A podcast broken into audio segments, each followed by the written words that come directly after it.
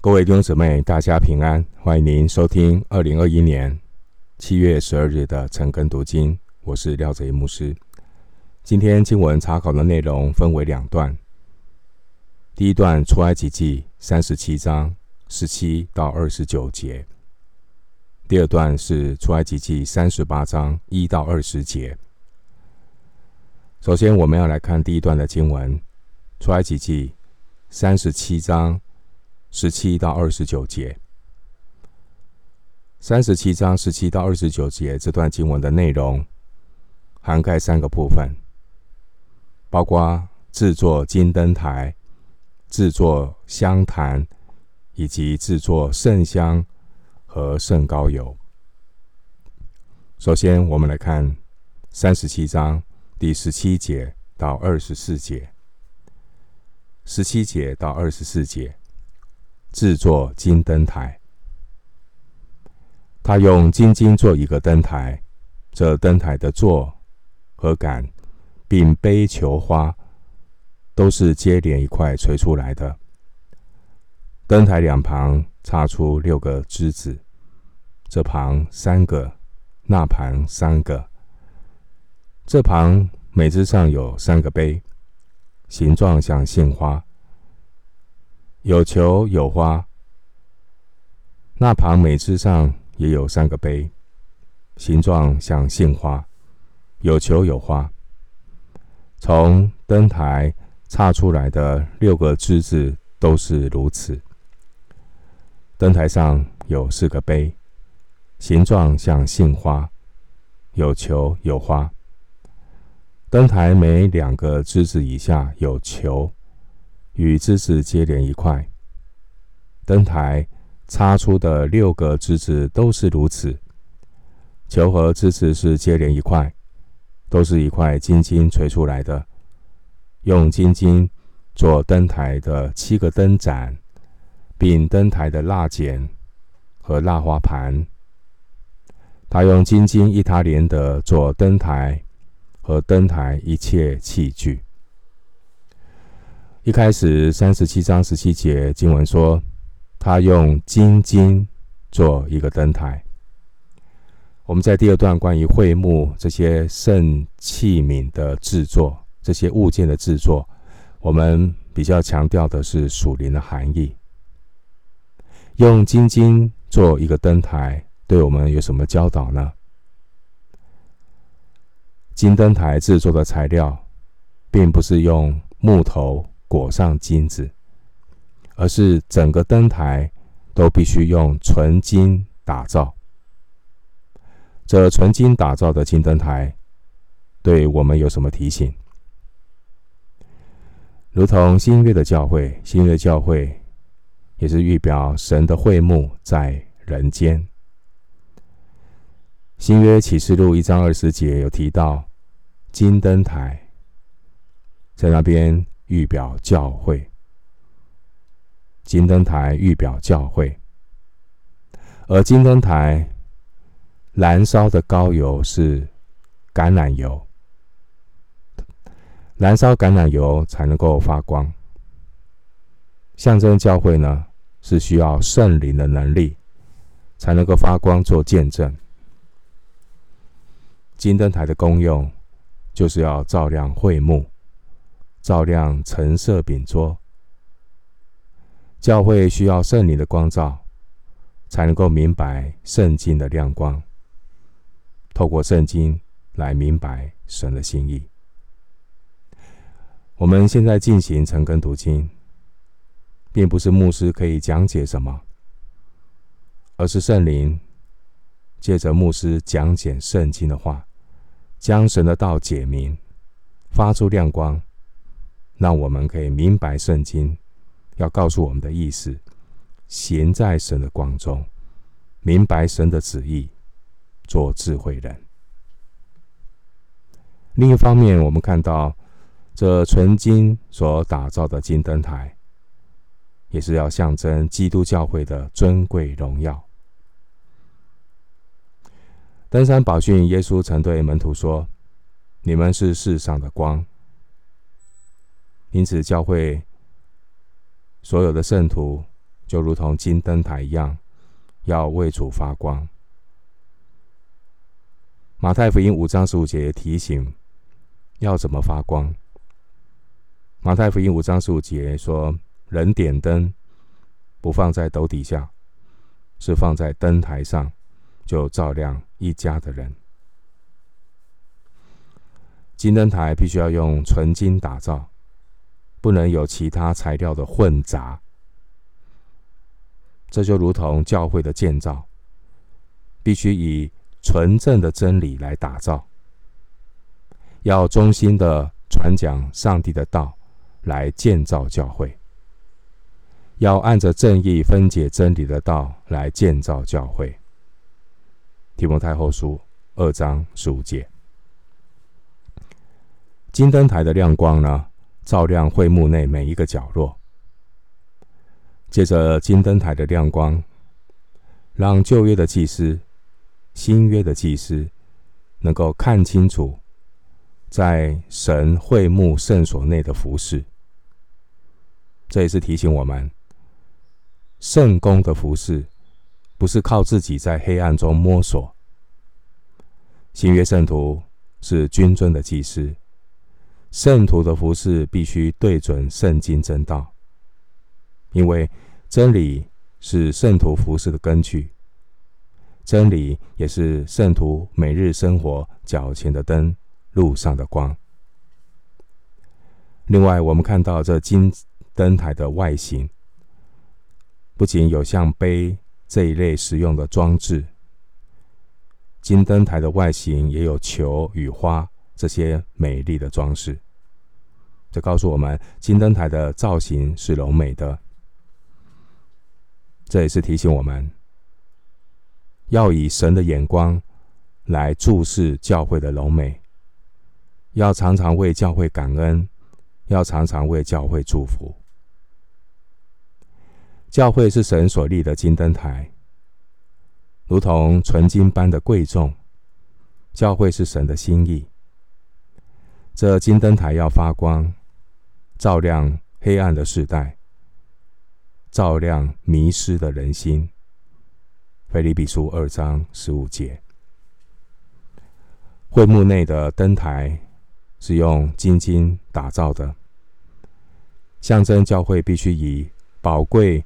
如同金金般的圣经真道来建造神的教会，就如同诗篇十九篇九到十节所说的：“耶和华的道理洁净，存到永远；耶和华的典章真实，全然公义，都比金子可羡慕，且比极多的金金可羡慕，比蜜甘甜。”且比蜂房下地的蜜甘甜。诗篇十九篇九到十节。教会的打造必须以像纯金般的宝贵圣道来建造神的教会。接下来，我们来看出埃及记三十七章二十五到二十九节。二十五到二十九节内容是谈到制作香坛。我们来看经文内容。二十五节开始，他用皂荚木做香坛，是四方的，长一肘，宽一肘，高二肘。坛的四角与坛接连一块，又用金金把坛的上面与坛的四面，并坛的四角包裹。又在坛的四围镶上金牙边，做两个金环，安在牙子边以下。在坛的两旁，两根横撑上，作为穿钢的用处，以便抬坛。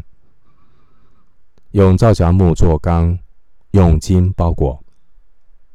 二十九节，又按做香之法做圣膏油和馨香料的净香。二十五到二十九节。是关于香坛与圣膏油净香的制作。香坛的功能是什么？香坛的功能是烧香。这香坛的功能就如同圣徒的祷告。我们的大祭司耶稣基督，他是我们的中保。希伯来书七章二十五节告诉我们，耶稣长远活着，为我们祈求。今天我们的祷告之所以能够蒙天父垂听，都是因为中保耶稣基督的救恩。经文二十七到二十八节提到金环和皂荚木做的木缸，它是一条木棍，是用来抬这个香坛用的。还有其他和金香坛有关的附属物件，这些的物件制作都需要用金金包裹。我们看到。在圣所内的这些物件器皿，都是使用贵重的金子作为制作的材料。这提醒我们，圣徒在圣所内的服饰，参与教会各样的圣工，必须如同会幕内这些器皿的制作，要用最纯、精纯的金子来打造。提醒我们，服侍上帝要如同金金般没有杂质的圣洁。圣徒必须自洁在神面前，守节心清的来侍奉圣洁的上帝。这样的侍奉才是神所悦纳的，免得我们侍奉白忙一场。上帝看重的不是你有多少的恩赐。你会怎么样的表演服侍？不是服侍，不是表演，服侍是上帝给我们的机会，给我们的恩典，所以态度很重要。我们一定要自洁在神面前。人若是洁脱离卑贱的事，就比作贵重的器皿，贵重的器皿，成为圣洁，合乎主用。我们要成为合乎主用的器皿，而不是只是有恩赐堪用的器皿。但神却不纪念，所以器皿的洁净是非常的重要。那个洁净是每一天的工作，而不是主日来到的时候，前面五分钟来个祷告，这么样的简单。不是的，每一天都要存着敬畏的心过每一天的生活，随时做好准备来到神的面前服侍他。另外一方面，我们看到金金是最贵重的金属，金金是最贵重的金属，提醒我们服侍神的态度，要将最好的献给他，是圣洁无瑕疵的。弟兄姊妹，我们常常唱这样的诗歌，将最好的献给主。我们有将最好的献给主吗？求神怜悯，求神帮助，提醒我们。要用最好的态度、精神献给上帝。三十七章二十九节提到圣膏油和净香的制作。这香坛烧香用的香，以及高抹用的圣膏油，制作的方法也必须要按照上帝的指示。出埃及记三十章二十二节，神呼召建造会幕的工匠比撒列以及其他的助手。工匠们得到神所赐的智慧和知识，他们能够准确的来完成神所指示和托付的工作。上帝以他的灵充满这些工匠。不仅让他们有能力来完成神所托付的工作，更重要的是，他们在做神工作的时候是存着什么样的心呢？敬畏上帝的心。他们是战战兢兢的做成神所托付的工作，因为他们是被神的灵充满。神的灵是怎么样的灵呢？以赛亚书十一章第二节告诉我们。神的灵是智慧和聪明的灵，谋略和能力的灵，知识和敬畏耶和华的灵。盼望每一个诚心要来侍奉上帝的工人，都能够被神的灵充满，充满智慧、聪明、谋略、能力、知识以及敬畏上帝的心。这样的侍奉才是神所喜悦的。接下来，我们来思想第二段的经文。第二段的经文是出埃及记三十八章一到二十节。三十八章一到二十节这段经文是关于会幕院子的搭建，以及祭坛洗濯盆的制作。首先，我们来看出埃及记三十八章一到七节。三十八章一到七节经文说：“他用皂荚木。”做燔祭坛是四方的，长五肘，宽五肘，高三肘。在坛的四拐角上做四个角，与坛接连一块，用铜把坛包裹。他做坛上的棚、铲子、盘子、肉叉子、火鼎，这些器具都是用铜做的。又为坛做一个铜网，安在坛四面为腰板以下，从下达到坛的半腰。为铜网的四角铸四个环子，作为穿缸的功用处。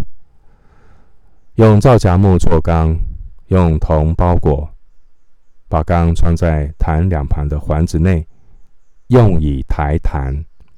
并用板做坛，坛是空的。第一节到第七节是记载祭坛的制作。比撒列这位神所呼召的工匠，上帝托付给他建造会幕的使命。他先完成了在圣所内这些用纯金。打造的物件，用纯金做的这些会幕内的圣器皿之后呢，这些金金制作的器皿都是放在哪里？放在会幕内的圣所和至圣所。至圣所的约柜，会幕内的香坛、陈设饼桌，还有金灯台。所以这些放在会幕内的圣所、会幕内圣所至圣所的这些的器皿啊，一般百姓是看不到的，也不能够看得到。但是可以透过文字的记载，了解到底会幕内圣所至圣所的这些器皿是怎么样的制作，是怎么样的形状。文字的记载读的时候可以了解。但最重要的不是你有没有看见这些的器皿，最重要的是透过文字的记载来明白，在会幕内这些器皿制作背后的属灵含义。目的是什么？这些的器皿都是为敬拜神效力，所以通过这些器皿制作的文字记载来。强化选民要以敬畏的心来敬拜上帝。读这些的记载，就是要以敬畏的心来敬拜上帝。就如同他们为什么要用这些金子打造？那背后的属灵含义，就是要让我们以纯洁、圣洁的装饰来敬拜神。神是轻慢不得的神。所以弟兄姊妹，读圣经不是要满足你的好奇心。读圣经也不是只是增加你一些属灵的知识，读圣经终极的目的是要让我们成为一个敬畏上帝的人。你读圣经有敬畏上帝吗？读圣经不是在读小说哎。好，我们要用一种虔诚敬畏的心来读神的话，这非常的重要。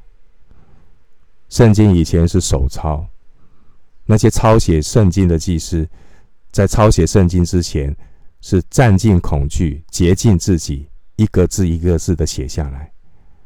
他们是用这样的一个态度手抄圣经。那我们是用什么样的态度来读圣经呢？我们求神帮助我们，讲圣经的人、听圣经的人，都要存敬畏的心。求神帮助我们有这样的态度。那接下来三十八章的经文是记载在会幕外面，有是也就是在外院里面的这些物件，在外院的这些物件，百姓的眼睛是可以看得到的。在外院中有两样东西，他们是用铜做的。首先是献祭牲的铜坛，铜祭坛。铜祭坛的用途，它是所有祭牲献祭的祭坛，而铜祭坛本身必须要用圣膏油使它成圣，因此这个被高抹成圣的铜祭坛，也使所有凭着信心献上的祭物成圣。这对我们信仰有什么样的一个反省或提醒呢？感谢主，耶稣基督他自己就是那使祭物成圣的祭坛。你我借着耶稣基督称义成圣，并且耶稣基督他自己也成为祭物，他自己成为在祭坛上最圣洁的神羔羊。耶稣代替你我的罪，成为赎罪祭。耶稣基督，他曾道成肉身，如同无瑕疵的羔羊，被献在祭坛上。那我们通过耶稣基督的赦罪，与神和好。那我们可以来到神面前敬拜祷告，而这一切都归功于耶稣的牺牲与救赎。我们继续来看三十八章第八节，他用铜做洗濯盆和盆座，是用会幕门前伺候的妇人之镜子做的。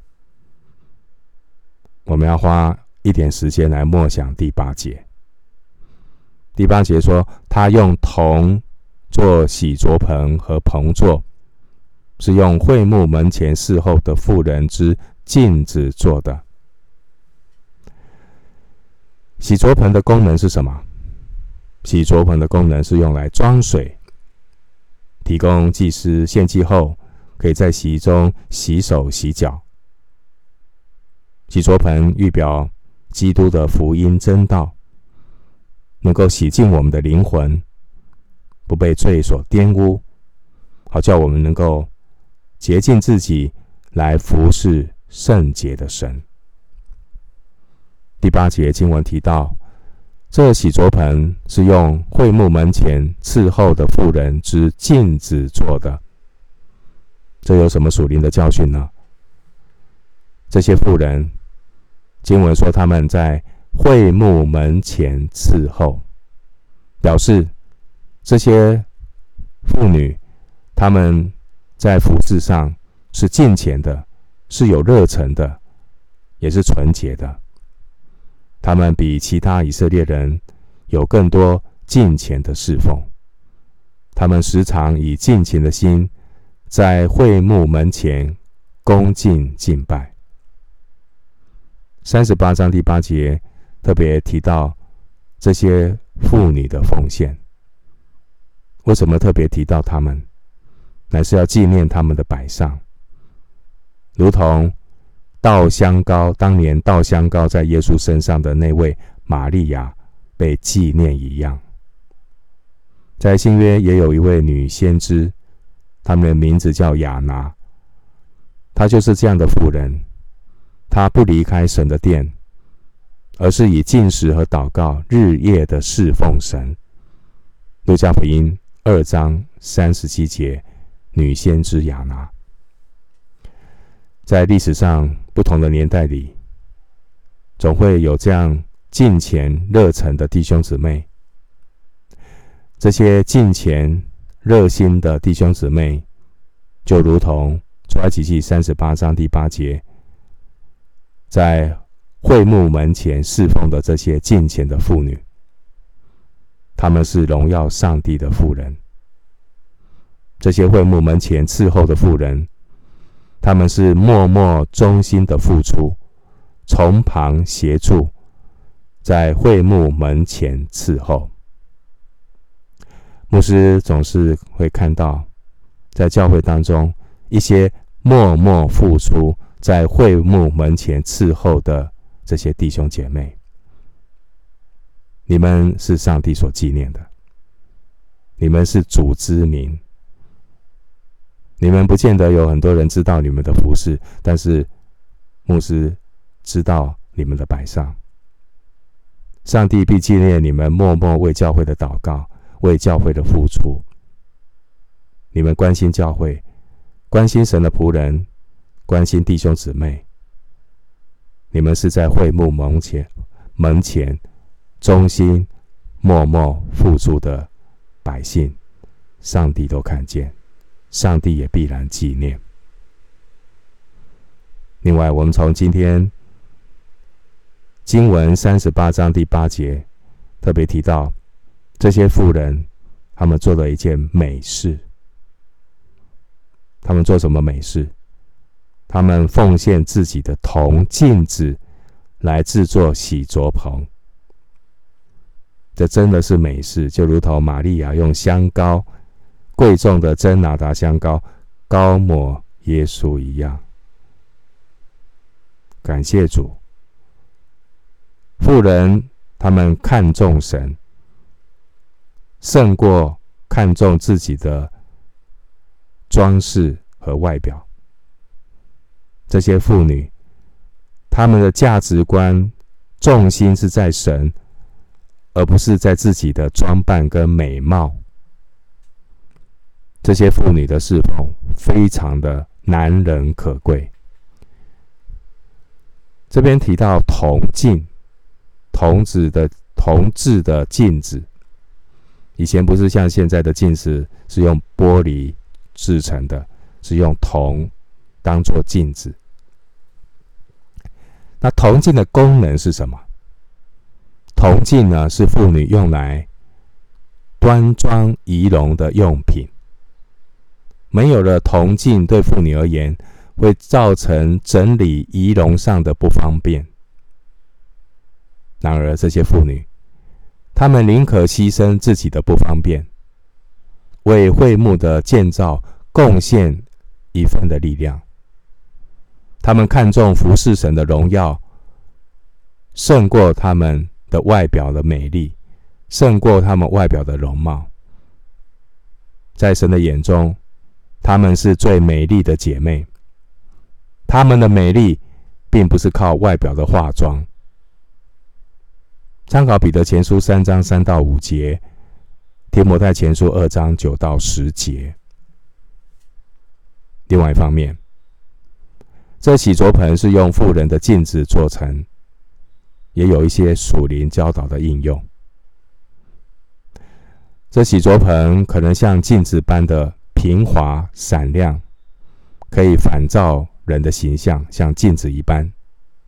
因此呢，当祭司在洗濯棚洗手洗脚的时候呢，他同时也可以看到自己脸上的污垢，也可以清洗干净。弟兄姊妹，人如何能够知道自己的污秽呢？人如何能够看见自己隐而未信的罪呢？什么能够帮助我们看见？而帮助我们看见自己属灵污秽的这个镜子是什么呢？就是借着圣灵，透过圣经来光照我们的罪。雅各书一章二十三节，透过圣灵，借着圣经来光照我们，看到自己的污秽，我们就能够具体的向神认罪悔改。并且结出果子来，与悔改的心相称。因为具体的认罪，可以让我们得着赦罪的真平安。认罪不能够含糊不清，所以圣灵透过圣经光照我们，我们就要具体的向神认罪悔改，那我们得着赦罪的真平安。我们回到经文，我们来看出埃及记三十八章九到二十节。九到二十节这段经文是关于会幕的外院。